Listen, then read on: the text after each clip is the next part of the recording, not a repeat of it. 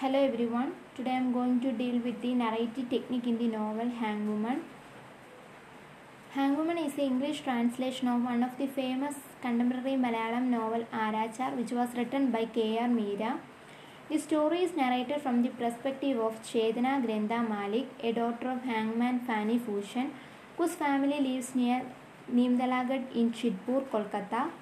In this novel, K.R. Meera is completely shifted into a Bengali native, both as a writer and woman. She connects the novel with past and present events. We can see all of the regional literature in it. The characters are very much adored with the old ways, customs, and traditions.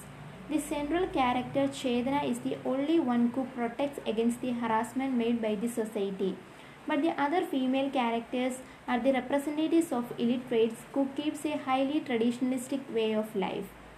Chedana grew up in the context of myths and folk tales told by her grandma. Here Meera tries to give the authentic historical evidences through these stories. There are so many myths and folk tales enrich the novel as a means of attaining local knowledge. Here Meera sees the uh, novel as a means of realistic as well as romantic portrayals. All of the members in the novel struggles to live in the harsh lights of the new world.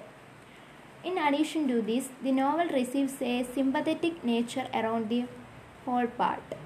The scene of the debate with uh, Protima Ghosh, the mother of Ramesh Chandra Ghosh, the last convict who has hanged at the gallows, is a tragic sequence of sympathized narration. The narration of this novel is eccentric and complex and is rich with legends and myths about the Grenda Malik ancestors. These stories alternate with current events in the novel and form a wonderfully layered narrative and thick with symbolism. Uh, here portrayed the Bengali language and dialects over, uh, overall in the story and she is almost uh, done with the local places in Kolkata like Kalighat, Alipur, Neemdalagat, etc.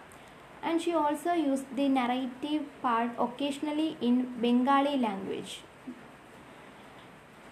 And uh, the character portrayal also maintains the native style through the expression like Ma, Saju Baba, Kakima, etc. Here Meera intensely defines the Bengali dialects in the Hangwoman. Thank you.